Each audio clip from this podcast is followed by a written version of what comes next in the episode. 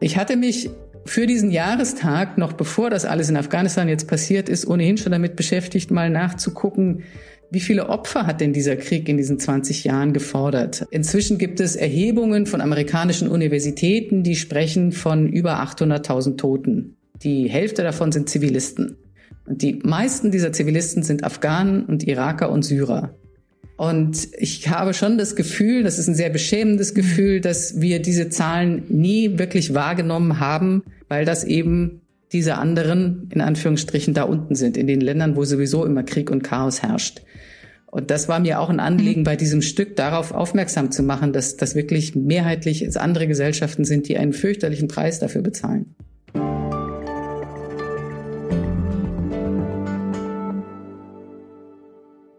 11. September 2001 haben islamistische Terrorgruppen mehrere Anschläge auf die USA verübt. Der damalige Präsident George W. Bush erklärte daraufhin gegenüber mehreren Staaten den Krieg, darunter der talibanischen Regierung in Afghanistan. 20 Jahre ist das her, aber mit den aktuellen Ereignissen in Afghanistan, mit dem Abzug der internationalen Truppen aus dem Land und mit der erneuten Machtübernahme der Taliban holt uns das alles gerade wieder ein. Oder vielleicht war es auch nie weg. Wie hat 9-11 in den letzten 20 Jahren einen großen Teil der Welt geprägt? Darüber spreche ich heute mit meiner Kollegin Andrea Böhm. Sie ist Politikredakteurin der Zeit, zuständig für Afrika und war langjährige Korrespondentin in den USA und im Nahen Osten. Herzlich willkommen, liebe Andrea. Hallo. Und Sie hören den Podcast Hinter der Geschichte. Wir sind ein Programm der Freunde der Zeit. Das ist unser Team hier, das sich um den Austausch mit Ihnen, den Leserinnen und Lesern kümmert. Und wir haben hier, geben hier jede Woche Einblick in besonders spannende Recherchen. Heute begrüße ich Sie. Mein Name ist Sarah Schaschek. Ich bin Redakteurin beim Kindermagazin Zeit Leo in Hamburg. Andrea, es ist in den vergangenen Wochen ganz viel darüber gesprochen worden, dass man das alles hätte kommen sehen müssen, diese erneute Machtübernahme der Taliban. Ähm, du hast ja über viele Jahre verfolgt, wie die Auswirkungen des 11. September im Grunde die Welt geprägt haben. Vielleicht kann man auch sagen, sie haben auch dein journalistisches Leben sehr geprägt. Beschreib doch mal, wie du dich gefühlt hast am 15. August, als die Taliban in Kabul einmarschiert ist. Geschockt, total geschockt, weil ich das genau wie, na, man kann sagen, alle anderen nicht habe kommen sehen. Genauer gesagt, was ich nicht habe kommen sehen, ist, dass die Taliban so schnell Kabul einnehmen würden. Dass die Taliban irgendwann wieder an die Macht kommen würden, das war ziemlich klar. Dass wer die Ereignisse verfolgt hat, konnte sich das schon ausmalen, als noch Donald Trump angefangen hat, mit den Taliban in Doha, in der katarischen Hauptstadt, zu verhandeln und der dann weiter beobachtet hat. Also ich habe das zumindest getan, weil mich dieses Land auch immer sehr berührt hat, muss ich ehrlich sagen, wie die Taliban einerseits in Doha erklärt haben, dass sie jetzt gewissermaßen neu und reifer und politischer und kompromissbereiter geworden sind und man konnte gleichzeitig in Afghanistan auch schon in Kabul verfolgen, wie naja, man kann fast sagen, systematisch äh, Vertreter und Vertreterinnen der Erfolge, also dieser demokratischen Bewegung, Zivilgesellschaft, Frauenrechte, Journalismus, Pressefreiheit ermordet worden sind. Da gab es eine richtige kleine Säuberung gewissermaßen vor der Machtübernahme. Also insofern, dass sie wieder an die Macht kommen, hat mich nicht überrascht. Dass es so schnell passiert ist und dass es dann ein solches Chaos gegeben hat, natürlich. Diese Woche in der Zeit wirfst du ja einen sehr persönlichen Blick zurück auf deine eigene Berichterstattung nach dem 11. September. Erzähl doch mal für die, die das Stück noch nicht kennen, was zeigst du darin? Es ist ein persönliches Stück, weil ich ein bisschen bis äh, die letzten 20 Jahre habe Revue passieren lassen und festgestellt habe, dass mich dieser Krieg gegen den Terror, den George W. Bush ja unmittelbar nach diesen Anschlägen ausgerufen hat, der hat mein berufliches Leben absolut geprägt. Und zwar, ohne dass ich das wollte, mehr oder weniger jedes Land, was ich in den Jahren für die Zeit besucht habe oder wo ich mich länger aufgehalten habe, ist irgendwann äh, zum Schlachtfeld dieses Krieges geworden oder zum Schauplatz dieses Krieges. Ich war am 11. September 2001 in New York, nicht in New York City, sondern ich wohnte damals in einer kleinen Universitätsstadt im Bundesstaat New York. Ich habe als Reporterin unter anderem für die Zeit gearbeitet. Ja, das ist natürlich so ein Moment, den man in seinem Leben nicht vergisst. Ähm, man sitzt vor dem Fernseher, man sieht, was da passiert. Ich kann mich noch erinnern, dass ich zu Hause meine Mutter angerufen habe und gesagt habe, wir sind angegriffen worden, wir sind jetzt im Krieg. Und das ist es ist eine irgendwie manchmal bizarre Erfahrung, weil ich natürlich jetzt merke, dass sehr viele jüngere Kollegen, die das gar nicht so bewusst mitbekommen haben, die haben ein ganz anderes Verhältnis zu diesem epochalen Ereignis. Aber Das war letztlich der Beginn eines ja, Krieges, der dann, wie gesagt, ausgerufen wurde, der sich für große Teile der Welt, sehr, sehr viele Länder als absolut verheerend erwiesen hat und der natürlich auch uns selbst, die westlichen Länder, durch die verschiedensten Gesetzesverschärfungen, aber auch durch klare Völkerrechtsbrüche, Guantanamo, Folter etc. massiv geprägt hat. Und ähm, ja, für mich begann das Ganze in New York. Ich bin dann sehr viel in New York City gewesen, auch in Washington, habe mir damals diese Stimmung er spürt in den USA, die übrigens, das muss man vielleicht nochmal sagen, am Anfang zumindest an der Ostküste eine erstaunlich leise war. Also diese riesigen, äh, das Geschrei nach Rache war da am Anfang erst gar nicht zu vernehmen. Ich habe mich auch erinnern, dass ich damals mit Veteranen, also Armeeveteranen gesprochen habe, wo ich mir dachte, naja, die werden jetzt richtig auf die Pauke haben und schreien, bomb them, bomb them die so Sachen gesagt haben wie, ja, das war klar, dass es irgendwann passieren musste, nach all dem, was wir in der Welt angerichtet haben. War ich völlig verdattert. Aber diese Stimmung ist nach und nach umgeschlagen, natürlich politisch dann auch so ausgenutzt worden und ja, damit nahm, man kann sagen, das Verhängnis seinen Lauf. Genau, also das ist ja deine erste Station auch, die du dir anguckst in dem Text. New York, vielleicht als kurz als Ausblick, damit wir wissen, was wir noch in dem Text erleben. Die nächsten Stationen sind Du begegnest einer Boxerin in Afghanistan. Die Stationen sind, äh, also es beginnt mit New York, mit der Station einer, einer Anwaltskanzlei, ähm, die sehr schnell nach den Anschlägen begonnen hat, äh, Schadensersatz und Schmerzensgeldforderungen für die betroffenen Opfer, also fast 3000 Menschen und entsprechend viele Familien durchzusetzen. Es geht weiter. Einige Jahre später bin ich dann selber nach Afghanistan gefahren, nach Kabul, wo ich zu meinem eigenen Erstaunen eine Mädchenboxmannschaft gefunden habe und mit denen dort gesprochen habe. Ich bin dann zurück 2006, 2007 nach Deutschland, habe von da an das erste Mal ähm, mich vor allen Dingen dem afrikanischen Kontinent gewidmet. Und auch da hat mich dieser Krieg schon eingeholt. Also die dritte Station ist Mogadischu, äh, Somalia, wo ich einer Kinderärztin begegne in einem Krankenhaus während einer Hungersnot, die ja, traurigerweise auch deswegen so, so tragisch mit so vielen Toten abgelaufen ist, weil sozusagen die humanitäre Hilfe in diesen Krieg gegen den Terror verstrickt wurde. Und meine letzte Station ist eine Reise, die ich als Nahostkorrespondentin durch den Jemen gemacht habe, in dem sich dann diese verschiedensten, kaum mehr durchschaubaren Kriege zwischen verschiedenen ethnischen, konfessionellen Gruppen, zwischen Stammesmilizen, Stellvertreterkriege zwischen Saudi-Arabien und Iran vermischen mit der Präsenz von Al-Qaida und anderen terroristischen Gruppen, wo man sehr gut erkennen kann, dass diese Schablone Krieg gegen den Terror, da sind die Guten, da sind die Bösen, das funktioniert einfach nicht. Und jetzt bin ich halt wieder in Deutschland und ich beschäftige mich jetzt wieder mit Afrika und sehe halt, dass sich dieser Krieg gegen den Terror leider Gottes auf diesem Kontinent massiv ausgeweitet hat und dass das vermutlich der nächste große Schauplatz werden wird. Und die Frage ist halt, hat man irgendwas gelernt? Wenn man den Text jetzt liest, irgendwie äh, tragischerweise scheint sich da so ein Kreis auch irgendwie zu schließen. 20 Jahre, es ist ein Rückblick. Es, es scheint so im Rückblick sehr äh, plötzlich sehr klar, also steht es einem vor Augen, ja, eigentlich die, die verheerende Politik der, der USA. Also die USA kommen bei dir in deinem Text nicht gut weg.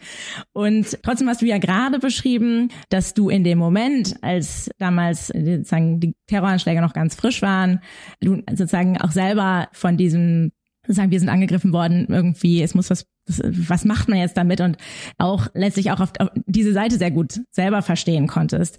Wann war für dich ein Moment oder wie hat sich das so entwickelt, dass du selber gemerkt hast, dieses Nation Building, diese, diese Missionen der USA in Afghanistan, Irak, die laufen gründlich schief? Ja, das ist also erstens, ich reagiere mal ein bisschen allergisch, wenn ich jetzt so Leute höre oder Kommentare lese, die sagen, das war alles von vornherein zum Scheitern verurteilt. Also wie du selber gerade gesagt hast, ich war ebenfalls erschüttert. Ich fühlte mich in so einer Art Kriegszustand. Und auch wenn die USA in diesem Text vielleicht nicht sehr gut wegkommen, es gab damals Stimmen, die gesagt haben, die gewarnt haben, man kann einem solchen Phänomen nicht den Krieg erklären und den geografisch und zeitlich entgrenzen. Das ist ja auch das, worunter Joe Biden politisch so gelitten hat, weil er gesagt hat, das muss man irgendwie enden. Und auch Obama hatte das schon gesagt. Ich kann, kann aber auch nachvollziehen, dass es damals politisch für eine Supermacht fast unmöglich war, aufgrund der epochalen Dimension dieses Anschlages und der Bilder, die er erzeugt hat, zu sagen, nee, wir machen jetzt eine globale Polizeiaktion und wir verfolgen die, wo immer wir können und Sanktionen hier und Sanktionen da, dass das sozusagen für das Selbstverständnis dieses Landes auch eines sehr konservativen Landes, eines sehr verunsicherten Landes politisch nicht möglich war. Ja, das ist jetzt Spekulation. Es gab, wie gesagt, diese warnenden Stimmen. Wann ist mir das erste Mal aufgefallen, dass das nicht funktioniert? Das Nation Building war ja nun anfangs nicht unbedingt das Interesse der USA, jedenfalls nicht in Afghanistan. Die hatten damals schon ziemlich fest im Plan, dass als nächstes der Einmarsch in den Irak stattfinden wird. Also da war eine hegemoniale, neoimperiale Hubris, die ist äh, im Nachhinein kaum mehr vorstellbar. Und das Nation Building ist dann sehr stark in Afghanistan natürlich auch eine Angelegenheit der europäischen Länder geworden, mit sehr viel deutschem Engagement, auch der UN. Ich glaube, da ist am Anfang eine ganze Menge gut gelaufen. Ich glaube, es gibt einen kardinalen Anfangsfehler, dass man nämlich Nation Building in Kombination mit einem Krieg gegen den Terror auf Dauer nicht führen kann. Und ich glaube, der strukturelle, der Grundfehler in Afghanistan ist der gewesen, dass wenn ich einen Antiterrorkrieg führe, hauptsächlich mit Luftstreitkräften und mit ein paar Spezialkräften auf dem Boden, dann brauche ich Verbündete. Und in dem Fall haben die USA sich eben absolut verruchte, skrupellose, verbrecherische Warlords als Verbündete ausgesucht, die dann auch in das politische Geschäft und in, die Polit in das politische System Afghanistans eingestiegen sind. Und das ist natürlich einer der Geburtsfehler dieses ganzen Unternehmens gewesen. Die anderen hat man inzwischen gut aufzählen können. Massive Korruption, diese immer wiederholte westliche Fixierung auf eine Zentralregierung, obwohl es sich eigentlich um Länder handelt, wo es wirklich die entscheidenden Sachen im Lokalen stattfinden werden. Es ist sicher ein Fehler gewesen, damals bei dieser ersten großen Versammlung der neuen politischen Kräfte die Taliban nicht mit dazu zu holen, mit den Taliban nicht zu verhandeln. Und es ist gleichzeitig einiges erreicht worden, das ist gar keine Frage. Im Irak würde ich mal sagen, da trifft die USA wirklich eine kapitale Schuld, weil sie nach dem Sturz von Saddam ich bin damals massiv gegen den Irakkrieg gewesen. Ich weiß auch noch, dass ich in New York auf Demonstrationen gegangen bin, dass die USA in keinster Weise sich verpflichtet gefühlt haben, eine auch nur irgendwie konstruktive, verantwortungsvolle Okkupation durchzuführen nach diesem Sturz. Die haben die Dinge einfach laufen lassen und äh, haben dabei absolut unnachvollziehbare, idiotische Fehlentscheidungen getroffen, die letztlich ziemlich schnell in einen Aufstand, in einen Bürgerkrieg gemündet sind. Und die, der eine, die eine Lüge, um den Einmarsch in den Irak zu rechtfertigen, war ja immer gewesen, Saddam Hussein sei mit Al-Qaida verbandelt. Das war er nachweislich nicht.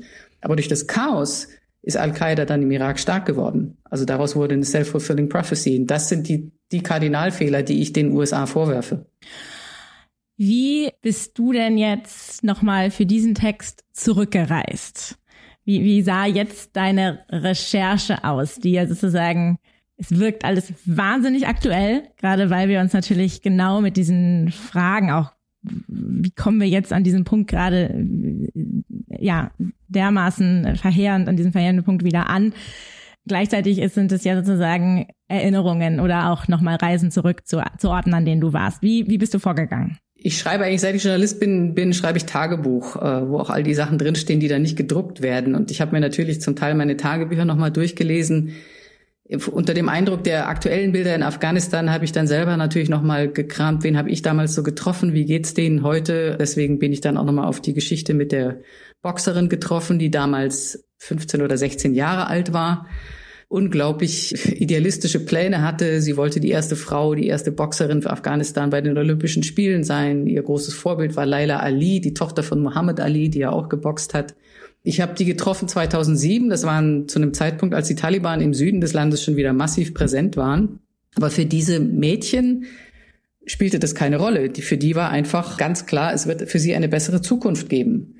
Das Tragische daran ist, ich habe dann recherchiert, was denn aus der geworden ist. Die ist dann also schon 2016 geflohen. Die ist tatsächlich ganz, eine ganz gute Boxerin geworden. Die konnte auch auf Turnieren auftreten, auch im Ausland. Aber 2016 sind die Drohungen gegen sie und ihre boxende Schwester so massiv geworden, dass sie sich nach Europa haben absetzen müssen. Und sie wurden nicht nur von den Taliban bedroht, sondern auch von Männern in ihrem eigenen Umfeld. Also das ist eine, eine tragische Geschichte gewissermaßen. Und die hast ähm, du damals aber auch aufgeschrieben. Also die hattest, das war ein Text. Die, die hat, die war damals, das war damals, ich hatte damals einen Blog auf Zeit Online und da ist diese Geschichte erschienen. Die dritte Station, nämlich Somalia, Mogadischu, da hatte ich eine Reise 2011 hingemacht und habe damals schon sehr ausführlich über diese Hungersnot geschrieben, die dann nochmal von verschiedenen UN-Kommissionen, Untersuchungskommissionen und anderen untersucht wurden, was denn die Hintergründe für die verheerenden Auswirkungen waren. Und die bestanden tatsächlich darin, dass Inzwischen 2011 ist schon der, der War on Terror ist schon seit zehn Jahren im Gang. dass es ganz, ganz massive Gesetzgebungen, vor allen Dingen ausgehend von den USA, gegeben hatte, dass terroristische Organisationen, und auch in Somalia gibt es eine, die heißt Al-Shabaab, in keinster Weise irgendeine Form der Unterstützung erhalten dürfen. Und wenn man Hilfslieferungen in einer Hungersnot in einem Kriegsgebiet verteilt, dann ist es eben immer so, dass auch die Kampfparteien sich was davon abzweigen. Und aus Angst vor Sanktionen und Gerichtsverfahren in den USA sind erstens die Spendengelder zu einem erheblichen Teil ausgeblieben und auch viele Hilfsorganisationen haben aus Angst gesagt, nee, lieber nicht. Ich hatte mich für diesen Jahrestag, noch bevor das alles in Afghanistan jetzt passiert ist, ohnehin schon damit beschäftigt, mal nachzugucken, wie viele Opfer hat denn dieser Krieg in diesen 20 Jahren gefordert? Also man denkt natürlich als erstes immer an die knapp 3000 Menschen, die damals im World Trade Center ums Leben gekommen sind und die Opfer im Pentagon. Inzwischen gibt es Erhebungen von amerikanischen Universitäten, die sprechen von über 800.000 Toten. Und die Hälfte davon sind Zivilisten. Und die meisten dieser Zivilisten sind Afghanen und Iraker und Syrer. Und ich habe schon das Gefühl, das ist ein sehr beschämendes mhm. Gefühl, dass wir diese Zahlen nie wirklich wahrgenommen haben, weil das eben diese anderen, in Anführungsstrichen, da unten sind, in den Ländern, wo sowieso immer Krieg und Chaos herrscht. Und das war mir auch ein Anliegen mhm. bei diesem Stück, darauf aufmerksam zu machen, dass das wirklich mehrheitlich es andere Gesellschaften sind, die einen fürchterlichen Preis dafür bezahlen. Ja, ich habe mich das auch gefragt, inwieweit sozusagen die, die Erinnerung sich auch verändert. Also wenn du sagst, du hast Tagebuch geschrieben und natürlich geblockt und so weiter, dann hat man das ja irgendwie schriftlich. Das ist ja irgendwie auch praktisch, dass man sich sozusagen festhalten kann, auch ein Stück weit, haben dich, äh, aber trotzdem gerät es ja immer weiter irgendwie von einem weg, zeitlich gesehen. Und haben dich manche deiner, sagen, Texte von damals überrascht aufs Neue nochmal? Oder Mensch, das so war das damals, ach, das hat dich irgendwie und nochmal neu verstanden, jetzt auch in dem vielleicht nochmal Licht, viele, also aus, aus der Perspektive von heute? Ich weiß nicht, ob, ob mich, nee, ich glaube nicht, dass mich Texte überrascht haben, aber sie haben natürlich dann nochmal so eine, äh, so eine, so einen kleinen Schleier des, des Vergessens weggerissen oder haben das Ganze nochmal sehr viel präsenter gemacht. Wobei ich schon sagen muss, für mich in meinem Alter, also ich bin jetzt 60, war das ein absolut einschneidender Moment. Diese Bilder des World Trade Center werde ich nie vergessen. Ich kann die auch bis heute nicht sehen. Also wenn die jetzt am 11. September wieder zeigen, wie die Türme zusammenstürzen, äh, wie äh, Menschen vorher noch aus dem Fenster springen, also dann gehe ich raus. Dieses, das ertrage ich nicht. Ja? Und damals, ja, ich, ich, hab, ich weiß, dass ich damals einen Text geschrieben habe, die erste Woche nach 9-11 für die Zeit, wo ich, glaube ich, versucht habe, fast flehentlich zu sagen, ich hoffe, dass ich sozusagen die Reaktion dieser Supermacht in, mhm. ja, ich weiß gar nicht mehr, wie ich es formuliert habe, in erträglichen Grenzen hält. Auch wenn ich damals schon wusste, wie, wie schwierig das sein würde für, für eine, eine Macht wie die USA. Also das war, ich weiß nicht, vielleicht so eine, so eine Vorahnung. Mich haben, also die, die, der Optimismus, mit dem ich damals über die Boxerinnen geschrieben habe und auch über andere verschiedenste Frauenaktivistinnen, na gut, der erscheint mir selber im Nachhinein natürlich extrem naiv.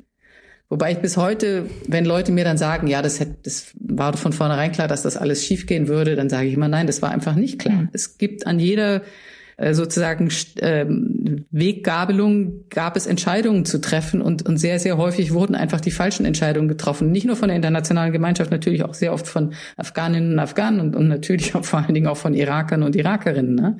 Das ist gar keine Frage. Von den anderen Ländern ganz zu schweigen, dass da eine enorme Mitverantwortung vorhanden ist. Aber ich glaube, was ganz sicherlich ist, äh, zutrifft, ist, dass die Dramatik der aktuellen Bilder vom Kabuler Flughafen dass die natürlich auch mich nochmal in einer Art und Weise aufgewühlt haben. Also ich hätte das alles wahrscheinlich sehr viel ruhiger und vielleicht auch weniger persönlich geschrieben, mhm. wenn jetzt mhm. nicht das passiert wäre, was in Kabul passiert mhm. ist. Also wir beiden sind uns ja zum ersten Mal begegnet. Ich erinnere mich jedenfalls noch genau. Äh, da war ich Hospitantin im, im Feldschau damals bei der Zeit und, und du warst gerade auf dem Weg nach Beirut als Korrespondentin. Du hast eben schon ein bisschen angedeutet, wie dann sagen über die Jahre hinweg auch also 9-11 dich immer wieder, dir immer wieder begegnet ist.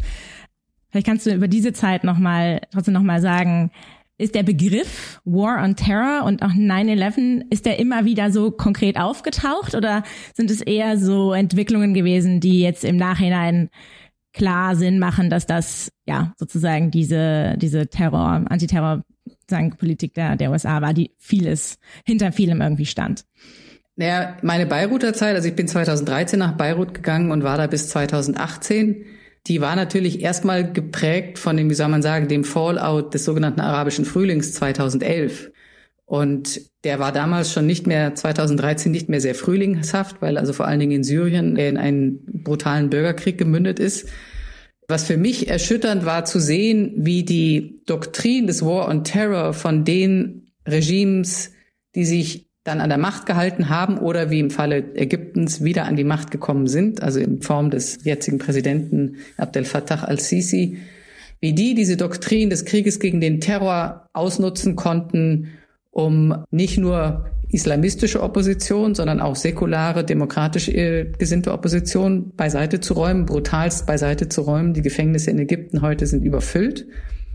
Im Prinzip jeder, der aufmuckt, wenn ich es mal so salopp sagen darf, wird zum Terroristen erklärt.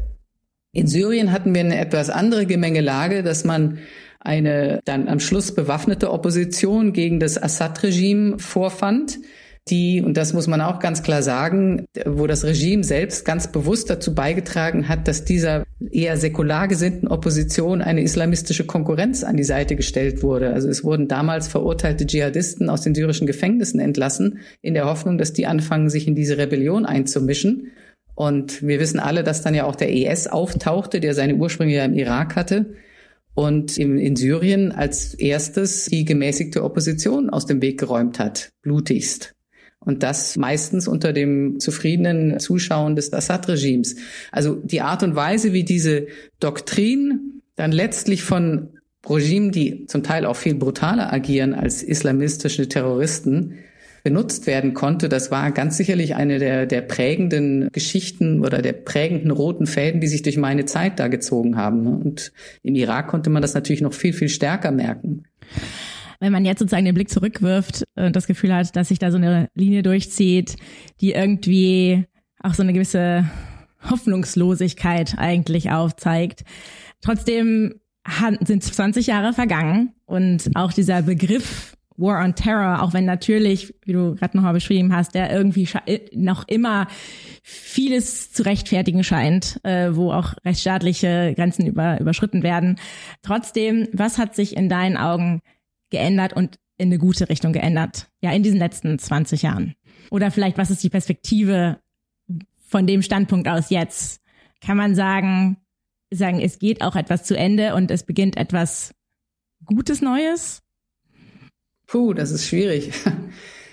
Also ich meine, man kann im streng militärischen Sinne natürlich argumentieren, dass die verschiedensten Militäreinsätze, gerade die unter Obama ganz, Barack Obama ganz stark ausgeweiteten Drohneneinsätze, dass die im engeren militärischen Sinne durchaus erfolgreich waren. Die haben verschiedenste Ableger des IS, aber auch von Al-Qaida oder auch von Al-Shabaab massiv geschwächt. Was dabei immer vergessen wird, ist, dass diese Terrorgruppen sozusagen einen, einen gewissen Boden brauchen, auf dem sie florieren können. Und das heißt, fragile Staaten, korrupte Systeme, offizielle Armeen, die selbst massive Menschenrechtsverletzungen begehen. Also so wie die Taliban es in Afghanistan wieder zurück an die Macht geschafft haben, ist es ja nicht so sehr ihre eigene Stärke gewesen, sondern es ist vielmehr die Schwäche des existierenden oder inzwischen nicht mehr existierenden Staates. Und dasselbe haben wir in Somalia gesehen, dasselbe haben wir, sehen wir momentan in Mali und auch in Burkina Faso.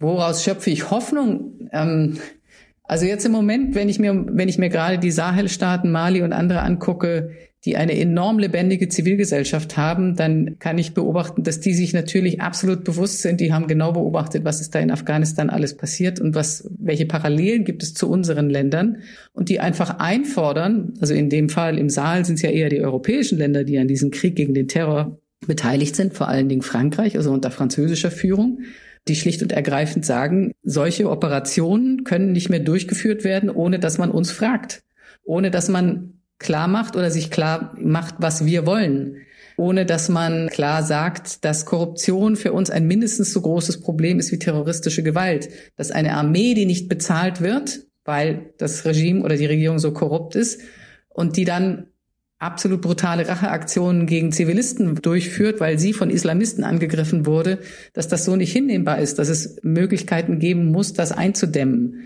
Und das ist glaube ich, eine sehr unbequeme Botschaft. Die wird hier natürlich auch kaum gehört. Also ich weiß nicht, ich kann mir keinen Fernsehtriell zwischen Baerbock, Laschet und Scholz vorstellen, wo man jetzt mal ausführlich darüber reden würde, was macht denn die Bundeswehr so alles in Mali? Das wäre aber nötig und es wäre auch nötig, sich die Leute aus Mali da sozusagen hierher zu holen und sich anzuhören, was die dazu zu sagen haben. Ich glaube aber, der Druck von denen, der wird so schnell nicht aufhören. Und ich kann einfach nur hoffen, dass es wenigstens kleine Lernerfolge, die gibt es auch, das ist ganz klar, gibt, die, ähm, die irgendwann jetzt wenigstens in den, in den nächsten zehn Jahren auch Anwendung finden werden. Ich glaube, unter dem Strich ist es keine schlechte Entscheidung gewesen von Joe Biden und vorher schon Donald Trump und Barack Obama hat es auch versucht zu sagen, wir ziehen uns aus diesen größeren Militäroperationen, die dann so groß auch nicht mehr waren, raus. Äh, was ich nur fatal finde, ist erstens die Art, wie es passiert ist. Und was ich jetzt auch fatal finde, ist, dass sich Joe Biden mit diesem großen Gestus hinstellt und sagt, also wir versuchen jetzt keine Länder mehr militärisch nach unserem Abbild zu formen. Das ist so ein bisschen, na, wir haben uns da ein bisschen übernommen und das entbindet aber Gesellschaften wie die amerikanische, aber auch wie die unsere völlig der Aufgabe, mal wirklich genau hinzugucken, wie viel mit Verlaub Mist wir da gebaut haben und äh, welche Lehren daraus gezogen werden. Das ist so ein ganz banaler Fakt, es gibt kaum Länder, die bei diesen Militärinterventionen dabei waren, die wirklich mal eine richtig konkrete Evaluierung dessen aufgestellt haben für die Öffentlichkeit, was sie da gemacht haben. Es wäre natürlich auch schön, wenn die Öffentlichkeit sich dafür ein bisschen mehr interessieren würde. Eine, eine letzte Frage habe ich noch. Wann warst du das letzte Mal in New York? Vorletzte Frage. Oh, äh, vorletzte Frage. Ähm, oh Gott, da muss ich jetzt echt überlegen. Das war zwei, kurz bevor Corona, also 2019. 19. Und wie hat sich der Ort seit 9-11 für dich verändert? Ja, ich hatte damals das Gefühl, ich war nur kurz in New York City, dass, äh, dass man sozusagen einen, ich weiß gar nicht, wie ich es ausdrücken soll, einen dicken, mit einem, mit, mit ganz dicker Farbe das alles überstrichen hatte. Also das, der neue ähm, Wolkenkratzer steht ja bereits. Es gibt eine Art Gedenkort, aber ich, also New York hat vielleicht, weil es New York ist, das im Prinzip hinter sich gelassen. Hm? Äh, es ist, äh, man kann sagen, bizarrerweise in einen absoluten Immobilienboom gemündet in Manhattan, das jetzt, wie ich finde, sehr viel glatter aussieht und sehr viel teurer ist, als es vorher war. Noch teurer. Man spürt von all dem wirklich nicht mehr viel, außer regelmäßigen Aktionen von kleineren Gruppen von Betroffenen, Feuerwehrleuten, die bis heute darunter leiden, dass sie damals nicht gegen Asbest geschützt waren und so weiter und so fort. Aber ansonsten hat New York City, das war mein Eindruck, hatte mit 9-11 abgeschlossen. Danke, liebe Andrea, ähm, dass du uns Danke, so Sarah. viel erzählt hast und einen tollen Überblick gegeben hast nochmal über diese Zusammenhänge, die so weit zurückgehen. Und wir sind damit auch am Ende dieser Folge von Hinter der Geschichte. Bevor ich Sie entlasse, möchte ich noch auf eine Veranstaltung der Freunde der Zeit hinweisen. Es gibt ein Live-Videogespräch über Beziehung und Verbundenheit, was unser Leben reicher macht. Da spricht der Wissenschaftsredakteur Ulrich Schnabel mit dem Verhaltenstherapeuten Jens Korsen darüber, wie wichtig die Einstellung zum Leben und zu sich selbst und zu anderen für eine gelingende Beziehung ist. Das Ganze findet am 13. September als Live-Video statt auf der Website der Freunde der Zeit. Und ich verabschiede mich. Haben Sie eine gute Woche.